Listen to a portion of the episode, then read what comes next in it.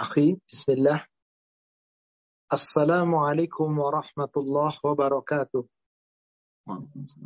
إن الحمد لله نحمده ونستعينه ونستغفره ونعوذ بالله من شرور أنفسنا وسيئات أعمالنا من يهده الله فلا مضل له ومن يضلل فلا هادي له أشهد أن لا إله إلا الله وحده لا شريك له وأن محمدا عبده ورسوله لا نبي بعده. اللهم صل وسلم وبارك على محمد وعلى آله وأصحابه أجمعين. ومن تبعهم بإحسان إلى يوم الدين أما بعد. يا أيها الذين آمنوا اتقوا الله حق تقاته ولا تموتن إلا وأنتم مسلمون. يا أيها الذين آمنوا اتقوا الله وقولوا قولا سديدا يصلح لكم أعمالكم ويغفر لكم ذنوبكم ومن يطع الله ورسوله فقد فاز فوزا عظيما معاصر المسلمين والمسلمات رحمني ورحمكم الله Bapak Ibu Jamaah Majlis Taklim Paduka yang semoga dirahmati Allah. Alhamdulillah pada sore hari ini kita kembali diperjumpakan oleh Allah Subhanahu wa taala. Barangkali di UK waktu ini adalah pagi, mungkin menjelang zuhur barangkali.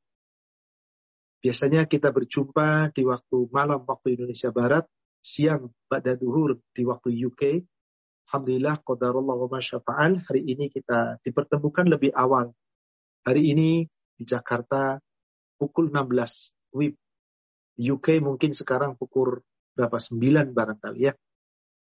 Alhamdulillah iya, kita hari ini kembali diperjumpakan oleh Allah Subhanahu wa taala. Kita membahas sesi ketiga tentang perayaan-perayaan yang dilarang. Di sesi kedua sudah kita jelaskan tentang apa saja perayaan yang dilarang. Semua perayaan yang tidak pernah dilakukan oleh Rasulullah. Yaitu sebuah perayaan yang diulang dan makna perayaan itu adalah al-aid, yaitu segala sesuatu yang diulang, dirayakan, diperingati, diagungkan. Maka kalau itu diulang-ulang setiap tahun berlaku, berlalu dan seterusnya, berarti itu sebuah perayaan. Sedangkan di dalam Islam perayaan hanya ada dua. Aidul Fitr, Aidul Adha. Adapun berkumpul menjadi satu dirayakan ada di hari Jumaah, Yaumul Jam'ah, hari ketika manusia berkumpul untuk melaksanakan apa? Salat. Tapi itu bukan perayaan. Ini adalah ibadah yang semua umat Islam berkumpul menjadi satu khusus di hari Jumat. Dan itu boleh dikatakan ayat karena berulang setiap pekan. Tapi semua telah sepakat ini pelaksanakan kewajiban sholat berjamaah. Selain dari Aidul Fitr, Aidul Adha, maka di dalam Islam tidak ada Aid. Apa pun bentuknya, apa pun alasannya. Dan ini sudah kita uraikan di pertemuan kedua bulan yang telah lalu. Hari ini saya akan lebih memfokuskan dalam dalil-dalil. Hadis-hadis, ayat-ayat yang menyatakan bahwasanya tidak boleh kita mengada-adakan segala sesuatu yang tidak diperintah Allah dan Rasulnya. Kenapa? Karena Islam itu sudah sempurna. Yang namanya sempurna jangan ditambah, jangan dikurang. Kalau ditambah berarti kesempurnaannya sudah menjadi cacat. Kalau dikurangi berarti belum sempurna. Jangan ditambah, jangan dikurang. Tepat. Itulah yang Allah inginkan. Dan ini Allah isyaratkan sebagaimana kita mahfum. Ketika Allah telah turunkan ayat yang terakhir. Allah turunkan di, di Arafah saat haji wada. Yani surat 5, surat Al-Ma'idah ayat yang ketiga. Di penggalan bagian daripada akhir ayat. Al-yawma akmaltu lakum wa atmamtu alaikum ni'mati wa raditu lakum islam dina. Pada hari ini telah sempurnakan, aku sempurnakan untukmu agama. Dan telah aku sempurnakan nikmatku atasmu. Dan aku telah ridho. Islam adalah satu-satunya agama. Berarti Islam diatur oleh Allah dan melalui utusan Allah Muhammad sallallahu alaihi wasallam. Maka ketika telah datang keterangan dari Allah, telah datang keterangan dari Rasul, berarti Islam jangan ditambah, jangan dikurang. Sempurna. Yang menambah-nambahi seakan-akan mereka tidak percaya dengan apa yang disampaikan Nabi. Yang mengurang-urangi berarti mereka telah berkhianat kepada Nabi. Islam sempurna. Apa pun yang datangnya dari Allah dan Rasul. Hukum apa pun, ketetapan apa pun. Jangan ditambah, jangan dikurang. Jawab saja oleh kita. Sami'na wa apa'na. Hal ini adalah sesuai dengan firman Allah di dalam surat An-Nur. Ayat yang ke-51. Surat 51, surat 24 ayat 51. Innama kana qawlal mu'minin. Iza du'u ila Allahi wa rasulihi liyahkuma bainahum ayyakunu sami'na wa ata'na. Sesungguhnya hanyalah perkataan orang-orang yang benar-benar beriman. Apabila diseru Allah, diseru Rasul, untuk Allah dan Rasulnya menjelaskan, menetapkan, menetapkan suatu hukum di antara mereka. Dan sudah ada keputusan hukumnya. Ayyakul. Jawaban orang yang benar-benar beriman itu cuma satu sami'na wa ata'na.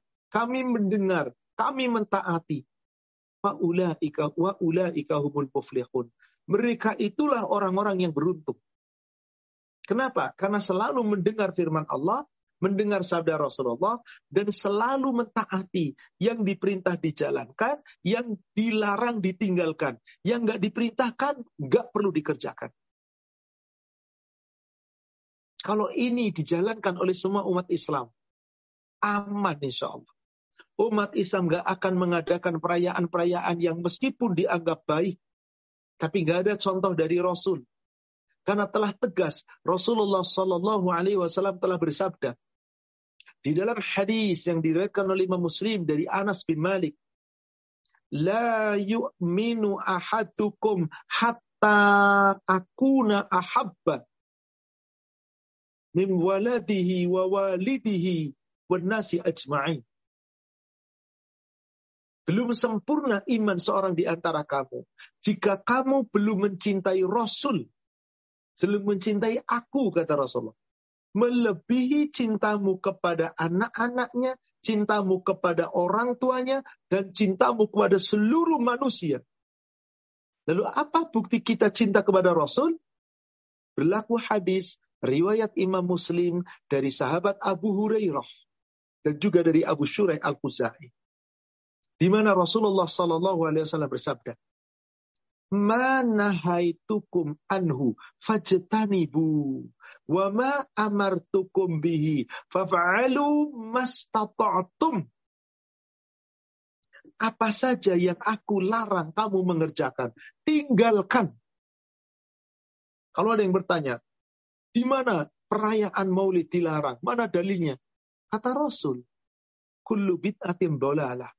Setiap bid'ah itu sesat. Ibu berarti yang dilarang Rasul mengadakan tinggalkan. Bid'ah itu diperintah ditinggalkan. Berarti segala sesuatu yang bid'ah ada larangan untuk dikerjakan. Dan yang lainnya, segala perayaan selain dua, Aidul Fitr, Aidul Adha. ibu tinggalkan itu. Wama amartukum bihi fafa'alu mastata'tum. Apa-apa yang aku perintahkan kamu menjalankannya, lakukan sekuat tenaga. Lakukan sedaya sekuat daya tenaga kamu. Fa'inna ahlaka. Karena sesungguhnya telah binasanya. Min qablikum umat-umat sebelum kamu. Kathratum masail anbiya'ihim. Wahtilafu anbiya'ihim banyaknya kamu bertanya kepada nabi-nabi dan banyak mendebat nabi-nabi mereka. Sudah disampaikan nabi, tapi mereka tidak menjalankannya. Sudah menyampaikan nabi, tapi mereka tidak mengamalkannya.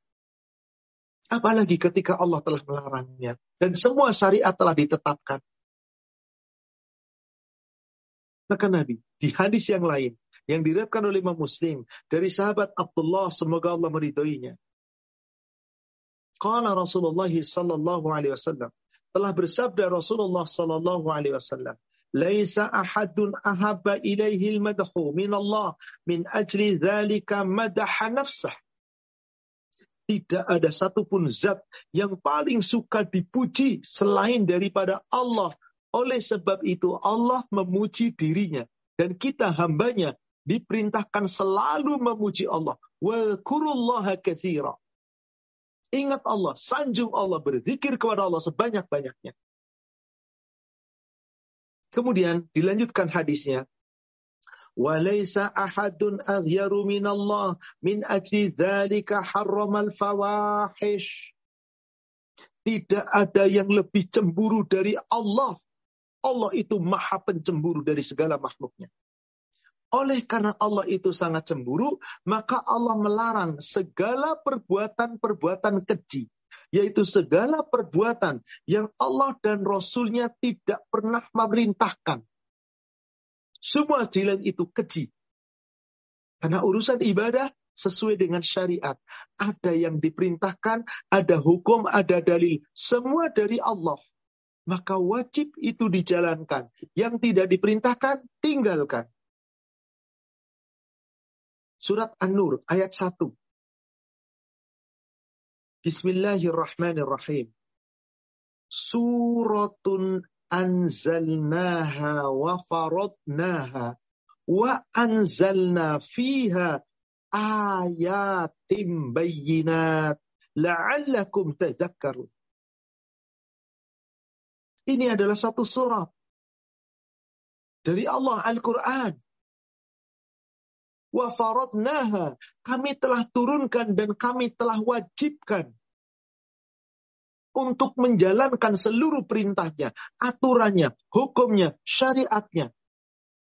Wa anzalna fiha ayatim bayinat. Maka Allah turunkan di dalam Al-Quran itu, kalau itu berkaitan syariat, hukum, aturan, ketetapan, larangan, ayatim bayinat, ayat-ayatnya jelas. Bayinat. Tidak bisa diperselisihkan. Jelas tegas. La'allakum tadhakkarun.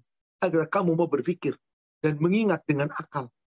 Bahwa kita adalah makhluk Allah yang diatur oleh Allah. Yang namanya ibadah adalah pengabdian kepada Allah. Maka dikatakan ibadah kalau diatur dan sesuai aturan Allah. Maka dalam urusan syariat, Jangan kita mengada-ada. Apa pun. Selama kita bertujuan ingin mendapatkan pahala Allah, karunia Allah, ampunan Allah, maka itu semuanya bernilai ibadah. Jangan membuat aturan-aturan. Apa pun bentuk perayaan, meskipun dianggap baik. Surat 45, ya ini surat Al-Jasiyah. Kita bisa melihat ayatnya dari ayat yang ke-16. Untuk lebih jelasnya kita bisa lihat dari ayat 16. Walaqad ataina bani Israel al-kitab wal hukm. Dan sungguh telah kami turunkan, kami berikan kitab kepada Bani Israel, yaitu kitab Taurat. Wal hukma, dan juga telah ditetapkan ada hukum-hukum. Kekuasaan wan dan juga tentang kenabian. Warazaqnahum minat thayyibat dan kami telah berikan rizki kepada mereka dari segala yang baik-baik. Wa faddalnahum 'alal 'alamin. Kami lebihkan mereka dari seluruh alam semesta. Bani Israel Allah muliakan dari seluruh manusia alam semesta. Dahulu ketika mereka masih taat kepada Allah. Lalu apa yang terjadi? Di ayat ke-17 yang Allah katakan, wa atainahum bayyinatin minal amr dan kami datangkan kepada mereka, kami berikan kepada mereka keterangan-keterangan yang jelas tentang urusan agama mereka. Orang yang pertama paling durhaka membantah agamanya yang telah Allah tetapkan syariatnya. Siapa mereka? Ahli kitab, Yahudi, Nasara. Padahal Allah sudah tetapkan semuanya. Urusan agama sudah ada semua syariatnya. Famastalafu illa min ba'di ma ja'ahumul ilm baghyan bainahum. Tidaklah mereka berselisih kecuali datang kepada mereka ilmu pengetahuan tentang dalil yang hak. Kemudian terjadilah permusuhan di antara mereka. Kenapa? Karena saling kedengkian di antara mereka. Akhirnya bermusuhan, membuat aturan masing-masing. Tidak lagi kembali kepada Alkitab, At-Taurat, Al-Injil. Inna rabbaka yakti bainahum yawmal qiyamah fima kanu fihi yakhtalifun. Maka nanti Allah yang akan memutuskan di antara mereka, orang Yahudi, orang Nasara, pada hari kiamat, tentang apa yang mereka perselisihkan tentang kebenaran yang mereka katakan. Betulkah kebenaran itu sesuai dengan syariat?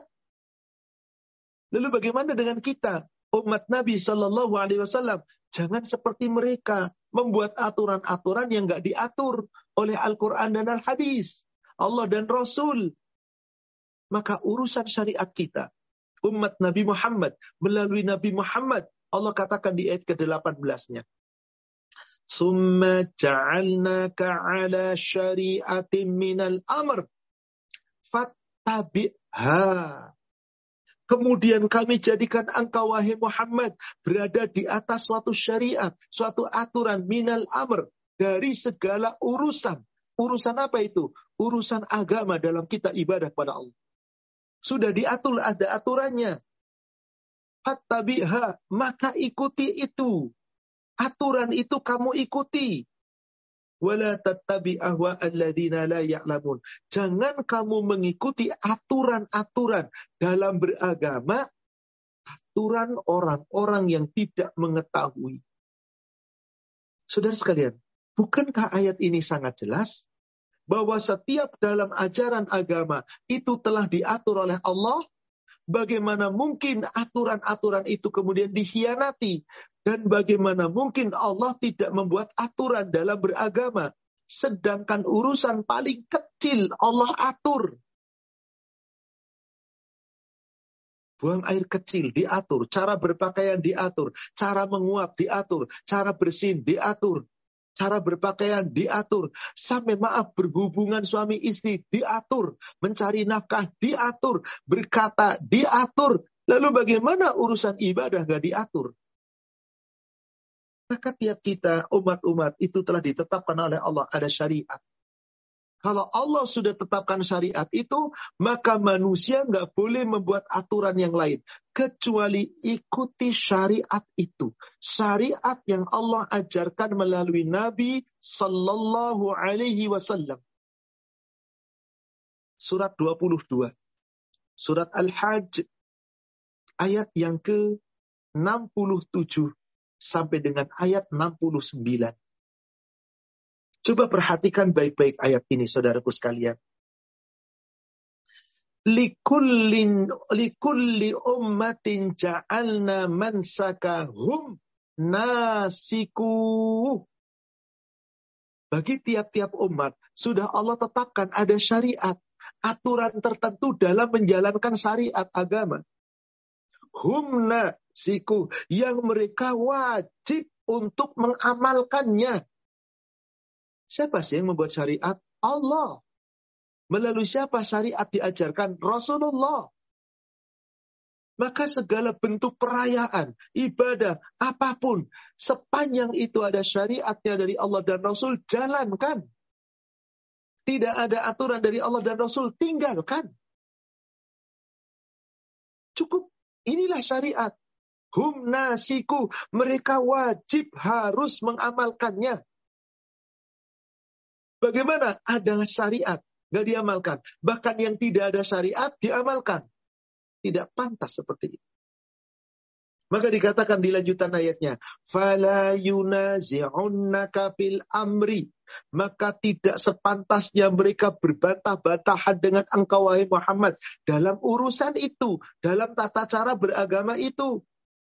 Wad'u ila rabbik, ya Muhammad, seru mereka semua untuk menuju jalan kepada Allah menuju kepada aturan Allah. Innaka la'ala hudam mustaqim.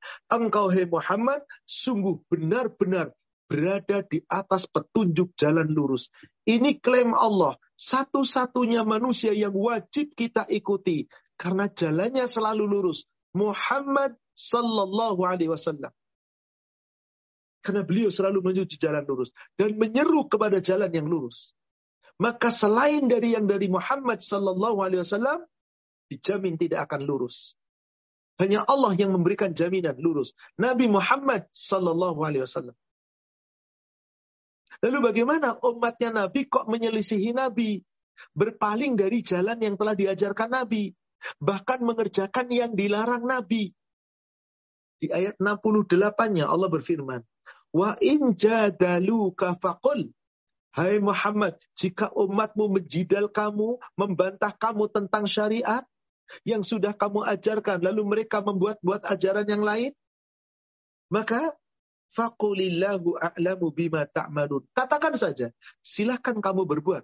Allah mengetahui apa yang kamu perbuat. Tapi Rasul kelak menjadi saksi di umil akhir. Apakah yang diperbuat umatnya itu sesuai dengan contoh Rasul? nanti Rasul dimintai tanggung jawab. Nanti Rasul akan menyampaikan tanggung jawabnya. Karena memang salah satu tugasnya Rasul adalah syahidan, bashiran wa nadhira. Wa da'iyan ilallah. Bisirajam munira. Rasul nanti menjadi saksi atas seluruh perbuatan kita di muka bumi ini. Amal-amal kita cocok nggak dengan sunnah Nabi? Dan Rasul telah memberikan kabar gembira kepada kita di sini. Memberikan peringatan dan membawa keterangan dengan siro jamuniro. Yaitu cahaya terang benderang. Al-Quran, Al-Hadis. Maka Allah mengatakan, Ya Muhammad, jika umatmu, kaummu membantah kamu, berpaling dari pengajaran kamu, maka katakanlah Allah lebih mengetahui tentang apa yang kamu perbuat. Dipersilahkan, terserah. Anda mengadakan rayakan perayaan bid'ah, perayaan-perayaan yang Anda inginkan, terserah Anda. Silakan, Allah tahu. Bahkan sekarang Rasul sudah wafat, nggak tahu tentang perbuatan kita. Tapi kelak menjadi saksi atas semua perbuatan kita. Di ayat 69-nya Allah mengatakan, Allahu yahkumu bainakum yawmal qiyamati fima kuntum fihi takhtalifun. Allah lah yang akan mengadili kamu nanti pada hari kiamat tentang seluruh apa yang kamu di dunia perselisihkan. Ini mengatakan perayaan ini bid'ah hasanah, maka perayaan ini boleh, silahkan. Ini mengatakan tidak ada bid'ah hasanah, semua bid'ah bolala. Karena Rasul yang mengatakan, maka saya tidak akan melaksanakan apa pun perayaan kecuali yang dicontohkan Rasul. Silahkan. Nanti Allah yang memutuskan siapa yang salah dan siapa yang benar. Kapan Anda tahu? Nanti di yaumil kiamah. Ini dia ayat ya saudara sekalian. Maka saudaraku seiman yang semoga dirahmati Allah. Tidak sempatasnya seorang mukmin kemudian membantah Allah dan Rasul. Kalau sudah ditetapkan Rasul, Allah sudah tetapkan ini aturan, jangan cari aturan lain. Jangan membantah kalau Rasul sudah menyampaikan suatu teladan, ikuti. Kembali saya tunjukkan. Surat 33 ayat ke-36. Allah subhanahu wa ta'ala berfirman. Wa ma kana li mu'minin wala mu'minatin. Tidaklah pantas bagi seorang mukmin dan tidak pantas bagi seorang mukminat jadi mau laki-laki mukmin, laki-laki perempuan mukmin tidak pantas, tidak sepatutnya. Idza qadallahu wa rasuluhu amron apabila Allah dan Rasulnya telah menetapkan suatu ketetapan, memutuskan suatu keputusan, mengajarkan suatu pengajaran dalam Islam. Dan sudah disampaikan, nggak patut laki-laki yang mukmin, nggak patut perempuan yang mukmin ayyakuna lahumul khiyaratu min amrihim. Mereka akan mencari urusan yang lain, ketetapan yang lain dari urusan mereka. Saudara keseiman, jika kita membaca tafsir surat 33 ayat 36 ini, ini berkaitan dengan Zainab binti Jahsh. Afan, Zainab binti Huzaimah. Ketika Zainab binti Huzaimah diperintahkan oleh Allah melalui Rasulnya menikah dengan budaknya Rasul yang dimerdekakan. Maunya Rasul, maulanya Rasul. Zaid bin Haris. Seorang budak yang miskin. Sementara Zainab wanita bangsawan yang cantik jelita. Allah perintahkan dinikahkan. Zainab enggak mau. Bagaimana mungkin saya menikah dengan Zaid bin Haris? Seorang bekas budak, hanya maulah Rasul. Subhanallah. Menolak. Yang pada akhirnya kemudian diperintahkan, yang akhirnya menikah. Tapi setelah berapa lama menikah, ternyata Zainab tidak punya rasa cinta. Dan Zaid bin Haris pun merasa, bagaimana mungkin bisa hidup serumah tangga dengan wanita yang tidak mencintai. Maka mereka lapor kepada Rasulullah. Yang pada akhirnya mereka berpisah. Yang pada saat kemudian beberapa waktu lamanya, setelah masa idah habis, maka Rasul diperintahkan menikah kepada Zainab. Zainab pun di hari itu akan menikah dengan Rasul. Dan yang dinikahkan oleh Allah langsung adalah Zainab. Dalam urusan pernikahan, nggak boleh membantah. Ketika Allah sudah perintahkan menikah, nggak boleh membantah. Apatah lagi urusan syariat, urusan pelaksanaan, urusan ibadah, urusan perayaan. Pantaskah orang Islam mencari perayaan yang bukan diajarkan Rasul? Tidak cukupkah apa yang disampaikan Rasul? Coba lihat itu ayatnya.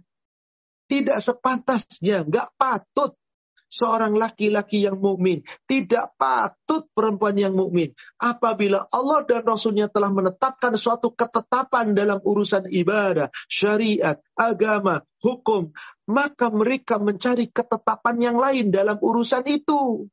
Ayyakuna lahumul khiyaratu min amrihim. Gak boleh. Orang yang sudah ditetapkan Allah dan Rasul, kemudian mencari urusan yang lain, maksiat kepada Allah maksiat kepada Rasul, durhaka kata Allah. Maka di ujung ayatnya, wa wa rasulahu, siapa yang durhaka kepada Allah dan Rasulnya, mubina. Sesungguhnya mereka telah sesat, sesat yang sangat-sangat nyata. Allahu Akbar. Saudaraku seiman, tidakkah ayat-ayat ini jelas sejelas-jelasnya. Umat Islam nggak boleh mencari urusan lain. Cukup sami'na wa ata'na atas apa yang Allah perintahkan dan Rasul perintahkan. Apa yang Allah tetapkan dan Rasul tetapkan. Jangankan urusan ibadah, urusan pernikahan tadi. Satu ayat lagi saya tunjukkan. Nanti setelah ini saya tunjukkan dalil dalam hadis. Ketika Rasulullah Wasallam perintah tentang pembagian fai'i. Kalau ghanimah Al-Anfal, harta rampasan perang terbagi menjadi dua. Satu, ghanimah, yaitu harta rampasan perang yang didapatkan dari peperangan. Maka harta rampasan perang itu hanya diberikan oleh Allah kepada Rasulnya 20 persen, seperlima. Adapun yang 80 persen dibagi-bagi oleh Rasul kepada seluruh peserta perang. Pasukan perang semuanya dapat. Itu namanya ghanimah. Itu namanya ghanimah. Dibagi-bagi, adil. Yang berjalan kaki, yang naik kendaraan, itu bagiannya berbeda-beda. Allah yang telah menentukan melalui Rasul. Sedangkan 20 persennya, seperlimanya untuk Allah dan Rasul terserah Rasul yang ngatur. Orang yang ikut perang dikasih boleh. Tetapi untuk fai'i, harta rampasan perang yang tidak melalui peperangan, Allah tetapkan lain. Apa yang terjadi saat itu? Para sahabat yang ikut ke medan perang. Kemudian dia tidak dapat bagian apa-apa. Kenapa? Karena itu harta rampasan perang yang bukan didapatkan melalui peperangan, tetapi melalui fai'i, yaitu orang-orang kafir menyerah sebelum bertanding, mereka meninggalkan negaranya, meninggalkan tempatnya, dan mereka meninggalkan harta rampasan perang yang banyak namanya ghanimah. Apa yang terjadi ketika ghanimah ini ada? Rasul membagi-bagi kepada fakir miskin yang orang-orang ikut perang tidak dibagi. Orang yang ikut perang tidak dibagi marah. Marah. Kenapa kami ikut perang? Meskipun tidak sampai terjadi peperangan. Tapi kan kami berangkat dari Madinah menuju ke medan perang. Kami nggak dapat apa-apa. Sementara yang nggak ikut perang, mereka di Madinah tetap dapat bagian. Nah, di sini Allah kemudian turunkan ayatnya. Bagaimana aturannya? di surat 59, surat Al-Hasyr, ayat ke-6 dan ayat yang ke-7.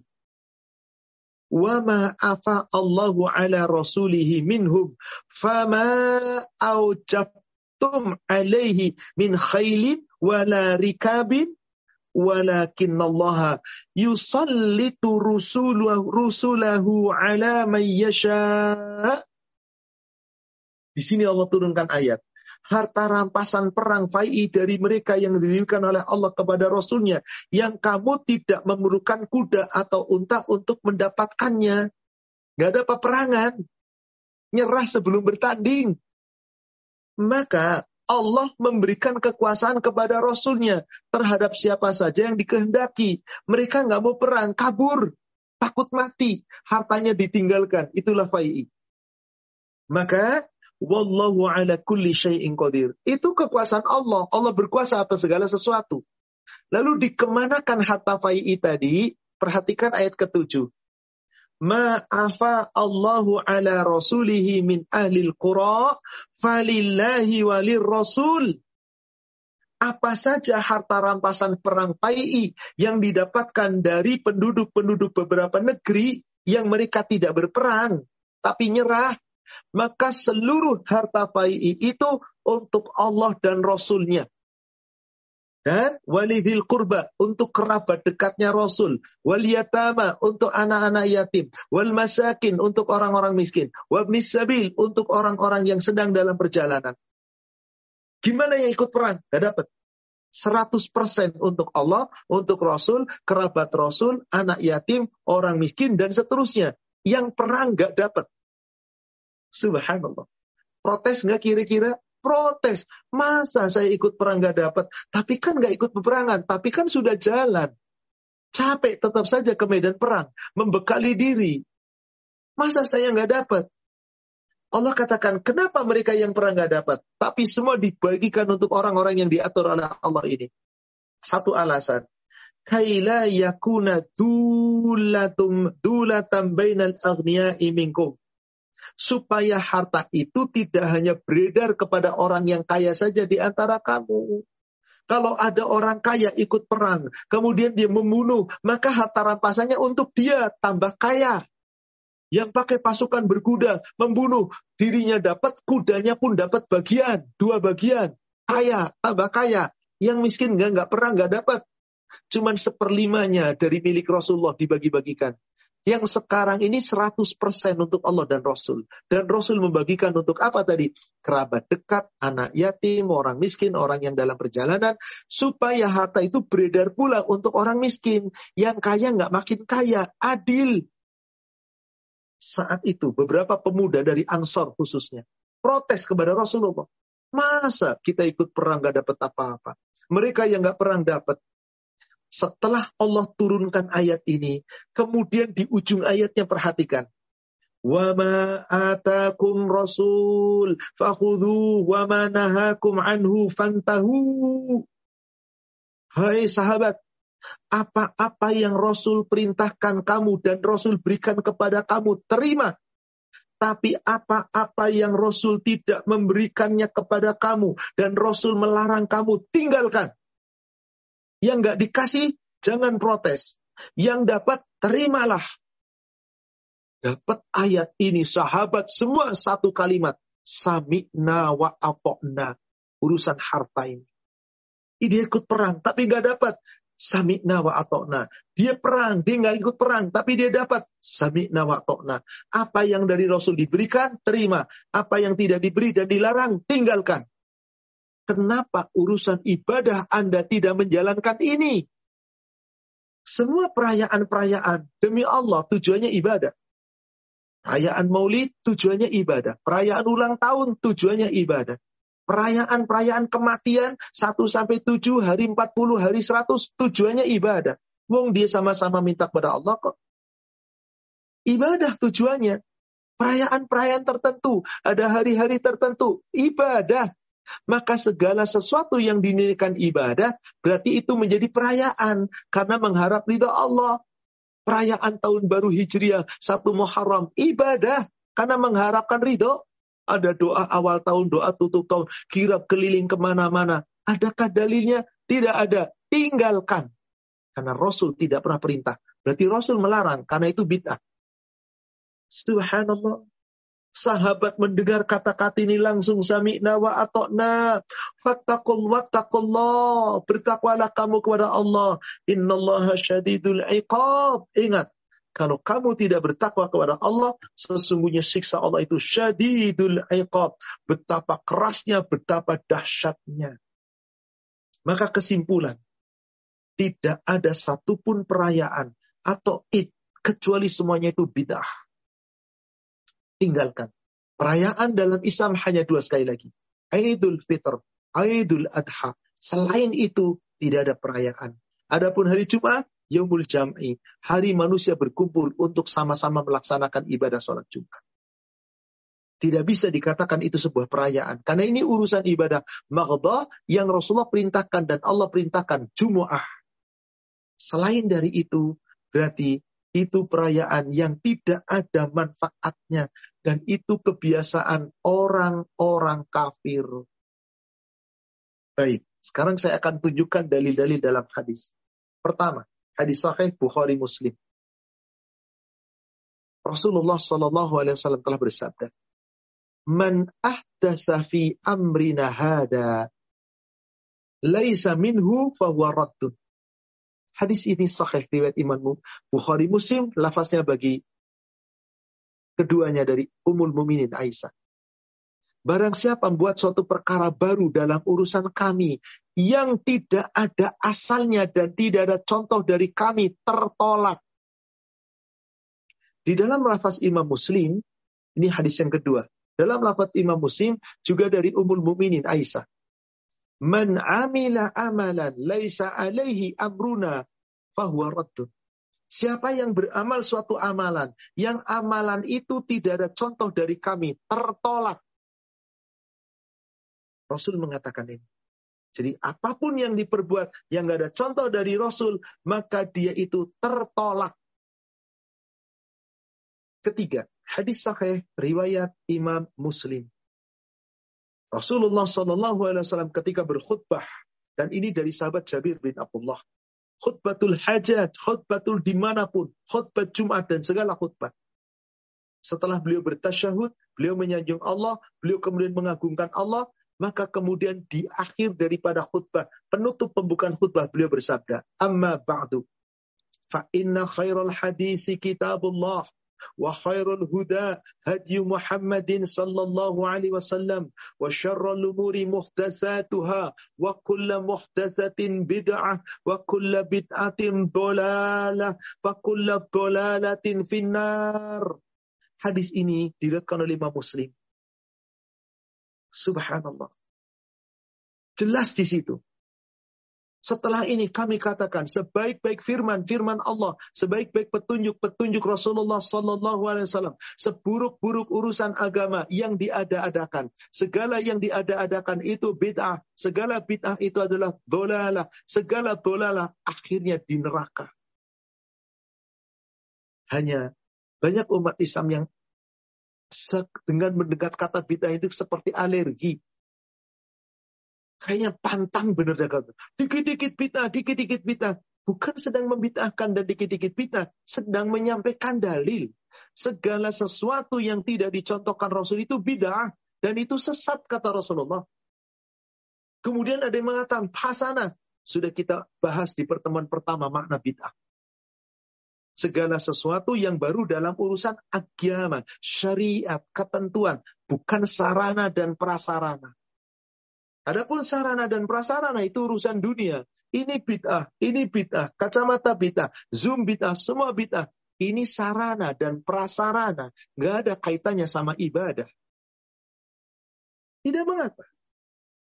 Tapi dalam urusan ibadah, di mana mengharapkan pahala, tata caranya, bacaan dan seterusnya, aturannya, nah itulah yang bid'ah. Kullu bid'atin dolalah. Seperti itu Rasulullah. Kemudian dalam hadis riwayat Imam An-Nasai dari sahabat Anas bin Malik, Rasulullah Shallallahu Alaihi Wasallam telah bersabda, "Mayyahdillah fala mudillalah, wa man yudlil fala hadiyalah." Barang siapa yang diberi petunjuk oleh Allah, gak ada yang bisa menyesatkan. Barang siapa yang disesatkan, gak akan ada yang memberikan petunjuk. Inna astaqa hadis kitabullah. Sesungguhnya sebaik-baik firman adalah kitabullah. Wa asanal huda hadyu Muhammadin sallallahu alaihi wasallam. Sebaik-baik petunjuk-petunjuk Nabi Muhammad sallallahu alaihi wasallam.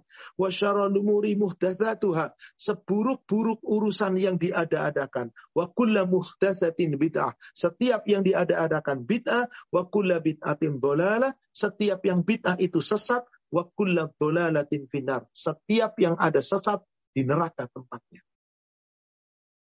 Ini jelas hadis ini sahih. Kemudian hadis keempat, yakni hadis yang dilihatkan oleh Imam At-Tirmidzi.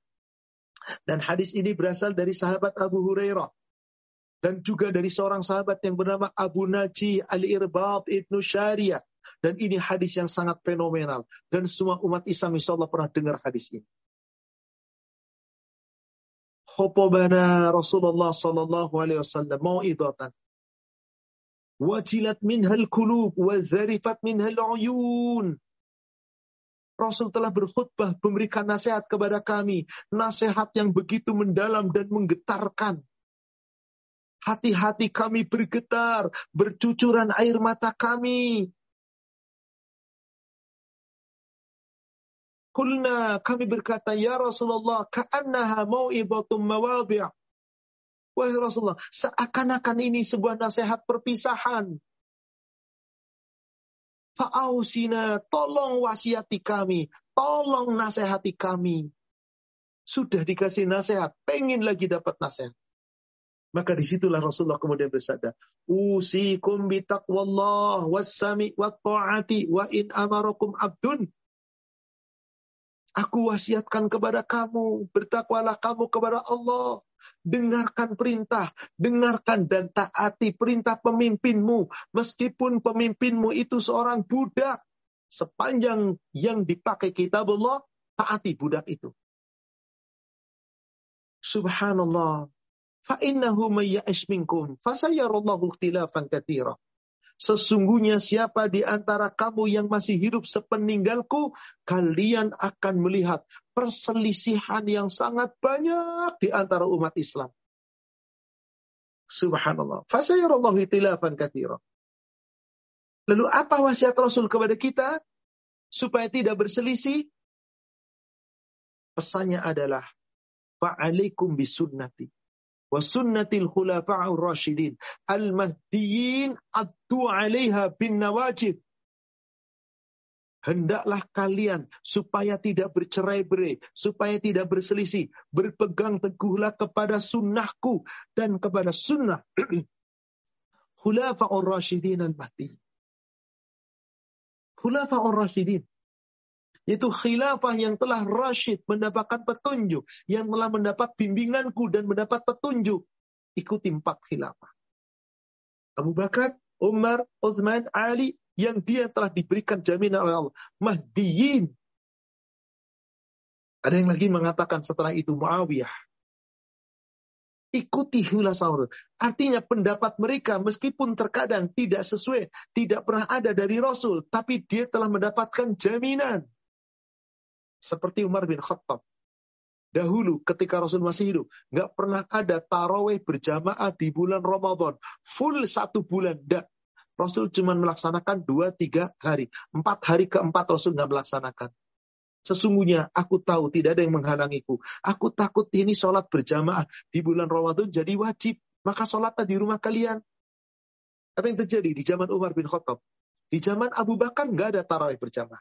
Di zaman Umar bin Khattab di situ Umar melihat di masjid. Orang kelompok di sini sholat, di sini sholat, di sini berpencar. Ada yang jamaah. Maka dipilihlah seorang sahabat yang bernama Ubay bin Ka'ab. Lalu diperintahkan oleh Umar bin Khattab mengimami orang banyak sholat taraweh di masjid sepanjang satu bulan penuh. Maka Umar bin Khattab mengatakan, nikmat bid'ah, nikmal bid'ati hadha. Senikmat-nikmat bid'ah itu ya ini.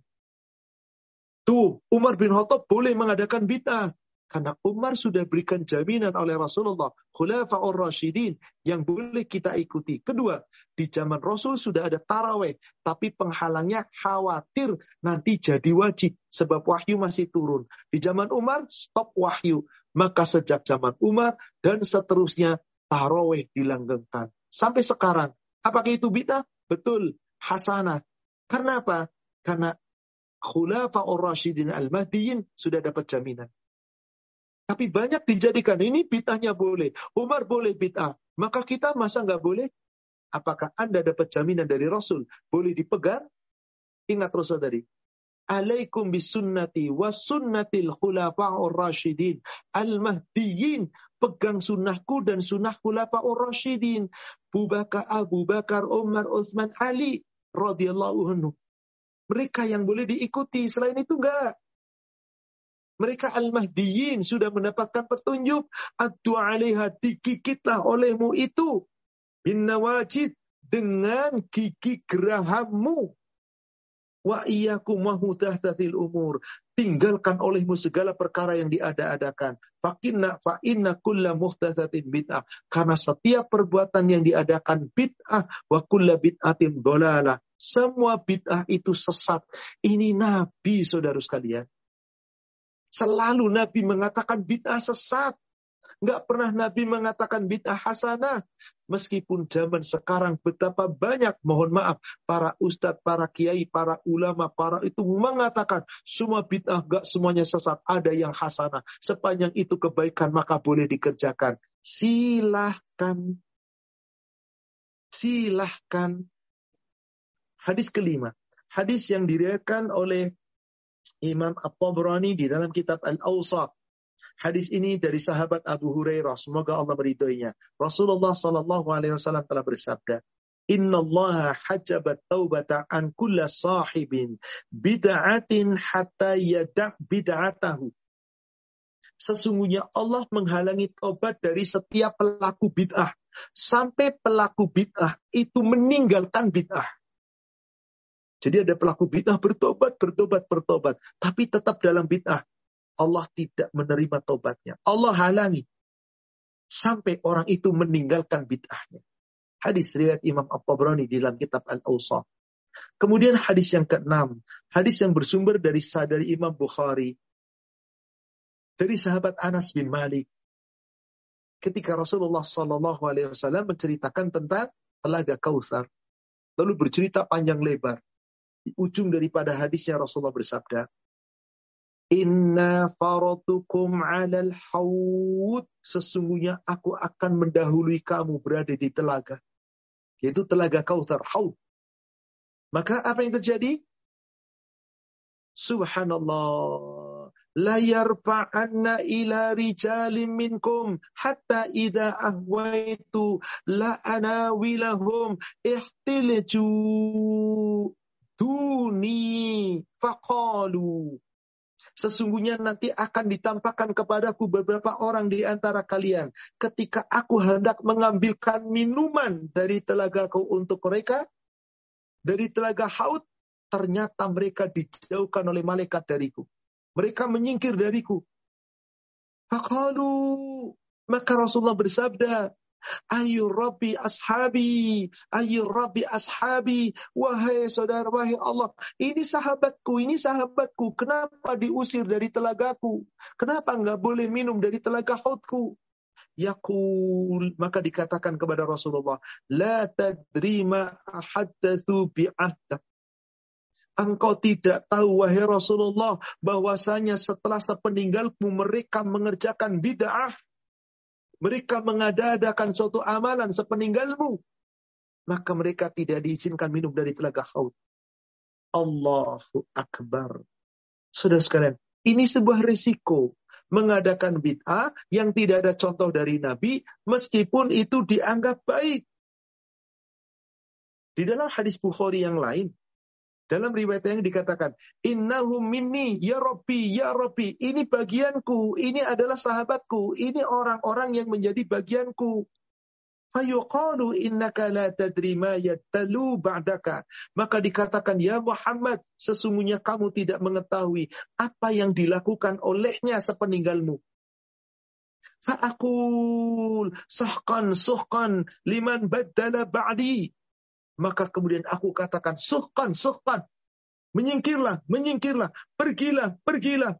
Maka celaka orang yang telah mengganti ajaranku sesudahku. Jadi ajaran Rasul diganti setelah Rasul wafat. Padahal Rasul tidak pernah mencontohkan. Diusil oleh Rasulullah. Saudara sekalian, Bukankah ini hadis-hadis yang nyata? Bukankah ini hadis-hadis yang sahih? Bukankah ini seharusnya kita pegang dan pegang sebenar-benarnya pegang? Allah Dan masih banyak hadis-hadis yang lain. Sepertinya tidak mungkin kami uraikan secara keseluruhan. Intinya apa? Ini jelas-jelas bahwasanya setiap perbuatan yang tidak pernah dicontohkan Rasul, perbuatan yang tidak pernah diperbuat Rasul. Rasul hanya mengatakan satu, rodun. Apa sulitnya kita tinggalkan? Kenapa enggak kita ikuti saja ajaran Rasul? Enggak perlu kita membuat aturan-aturan. Enggak perlu kita membuat perayaan-perayaan. Semisal perayaan tahun baru Hijriah, perayaan Maulid, perayaan Roja, perayaan eh, apa namanya eh, apa Nuzulul Quran dan segala perayaan. Karena memang tidak ada. Tapi Ustadz persis bertepatan dengan maulid. Kita mengadakan kajian. Dan kajian itu kita sampaikan tentang sejarah Nabi. Silahkan, nggak ada perayaan. Kita sedang tausiah. Dan memang tanpa ada perayaan, kita sudah biasa tausiah. Di bulan Rojab kita adakan kajian dan kajiannya bukan kaitan dengan apa namanya Rojab Isra Mi'rajnya Rasul, tapi berkaitan dengan kita jelaskan bagaimana peristiwa Isra Mi'raj, apa yang paling utama di sana, kenapa perintah sholat harus diajar Rasul dipanggil secara langsung, jelaskan pentingnya sholat, betapa utamanya sholat. Silahkan. Tanpa ada peristiwa dirayakan, kita tetap memang mengajarkan taklim. Bukankah seperti itu bisa kita lakukan? Kenapa harus secara khusus? Ini yang sering terjadi saudara sekalian. Memang terjadi. Dan di mana-mana, terutama di negara kami di Indonesia ini. Subhanallah merajalela. Bid'ah sudah dibiasakan sunnah. Bahkan orang yang tegak di atas sunnah dikatakan itu aneh. Dengan tuduhan bermacam-macam. Ini terjadi. Biarlah. Yang penting kita tegak di atas sunnah. Kita mau belajar. Kita mau mengamalkan. Penilaian orang biarlah Toh yang akan menilai kita adalah Allah. Gak usah kita takut dicela, gak usah kita takut dicaci, gak usah kita takut dimaki. Yang penting kita beriman, jaga iman kita, pertahankan petunjuk, maka kesesatan orang-orang yang hendak menyesatkan kita insya Allah tidak pengaruh.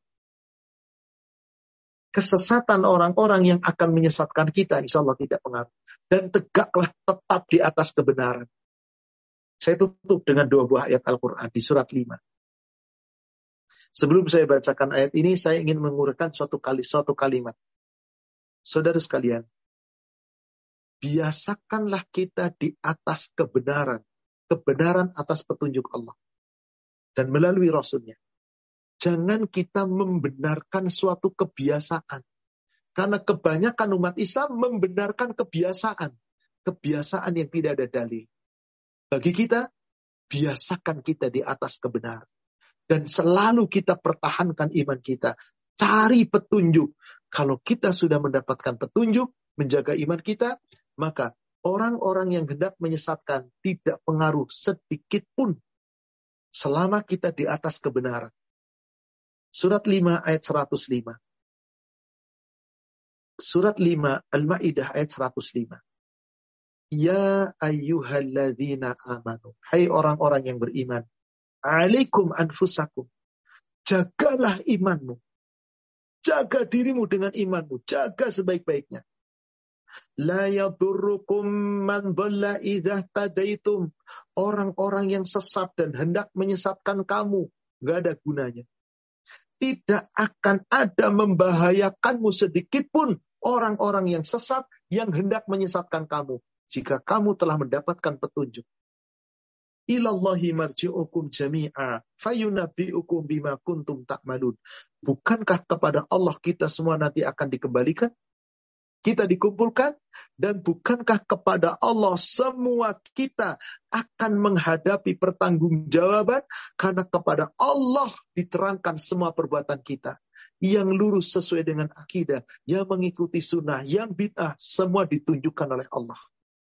Maka di atas kebenaran. Apa tadi wasiatnya? Tetaplah kamu membiasakan diri di atas kebenaran. Jangan kamu membenarkan suatu kebiasaan. Sebab orang-orang yang benar di dunia tegak di atas kebenaran, Meskipun di dunia kadang dapat hinaan, dapat celaan, dapat bermacam-macam godaan dan ujian bertubi-tubi. Insya Allah, jika kita tetap di atas kebenaran, kebenaran kita yang akan membawa kita menuju surganya Allah. Manfaat yang paling utama kita di atas kebenaran, nanti meraih surganya Allah. Surat yang sama, surat 5 ayat 119. Qala Allah. Allah Ta'ala berfirman. Hada yaumu yanfa'u sadiqina sidquhum. Inilah hari di mana saatnya orang-orang yang di dunia selalu di atas kebenaran memperoleh manfaat dari kebenarannya itu. Kita selalu benar di dunia. Gak apa-apa orang lain mencela kita, menghina kita, ngolok-ngolok kita. Gak apa-apa, tenang aja. Betul. Yang penting kita di atas kebenaran. Dan ingat, jangan kita ngolok-ngolok mereka. Nggak boleh. Kecuali dalam sebuah kajian. Bukan sedang mengolok-olok. Sedang disampaikan yang hak. Adapun yang tidak sepaham, tidak sepakat, tetap mengadakan perayaan, monggo. Tiap kita tanggung jawab di hadapan Allah.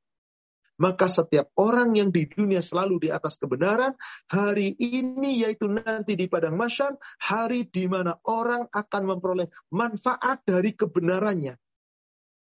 Apa manfaatnya?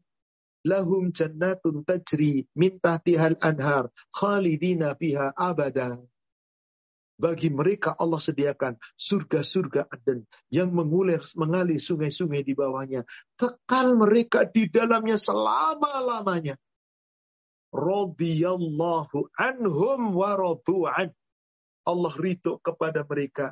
Mereka ridho kepada ketetapan Allah. Zalikal fauzul azim.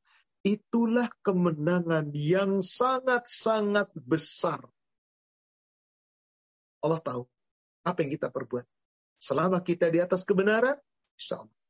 Maka Allah tutup ayat 120 di ayat 100, di ayat di surat kelima. Lillahi mulkus samawati wal wa ma. Milik Allah kepunyaan Allah, kekuasaan kerajaan yang ada di langit dan di bumi. Dan apa yang di dalamnya. Allah yang menentukan, bukan kekuasaan kita. Wa huwa ala kulli syai'in qadir. Dia Allah, maha kuasa atas segala sesuatu. Allah berkuasa untuk menentukan siapa yang di atas kebenaran, siapa di atas kebitahan. Siapa yang berada di atas sunnah Rasul, siapa yang berpaling dari sunnah Rasul. Yang penting sekarang tegak Betul seperti yang saya pertama kali uraikan, bahwa memegang sunnah itu panas seperti menggenggam bara. Tapi wajib kita pertahankan agar kita selamat nanti dunia dan akhirat.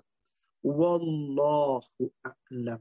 Demikian saudaraku seiman, kajian kita pada sore hari ini kepada seluruh para jamaah dari Paduka. Semoga apa yang kita uraikan bermanfaat bagi kita semuanya. Yang benar tentu dari Allah yang disampaikan oleh Rasulnya.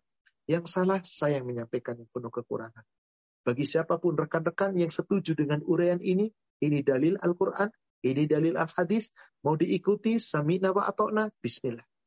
Yang menentang, yang berbeda, yang tidak mengamalkan, silakan bismillah. Walakum a'malukum, walana a'maluna. Bagi kamu amal kamu, bagi kami amal kami. Yang jelas nanti di yaumil qiyamah, yunabbi'ukum bima kuntum ta'malun. Pada hari kiamat itulah Allah memberitakan kepada kita apa yang kita perbuat dan nanti apa yang kita perselisihan di sini. Allah putuskan siapa yang benar, siapa yang salah. Bersabarlah. Semoga kesabaran kita akan dibalas oleh Allah dengan sempurna. Sabar di atas jalan yang hak. Wallahu a'lam. Demikian, saudara sekalian, kami kembalikan kepada admin. Silakan jika ada sesi tanya jawab, kami serahkan kepada admin.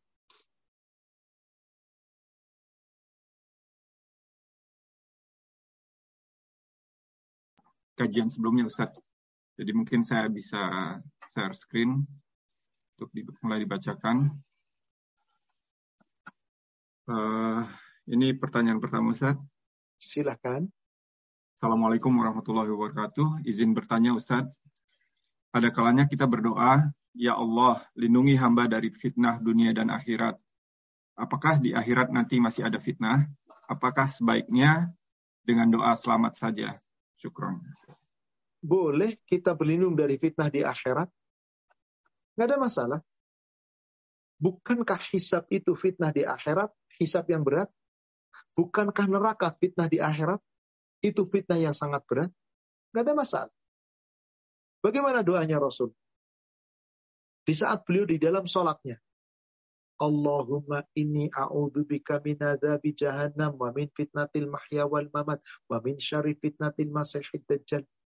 Bukankah fitnah kematian itu adalah nanti akan ada fitnah di yaumil kubur, di yaumil akhir?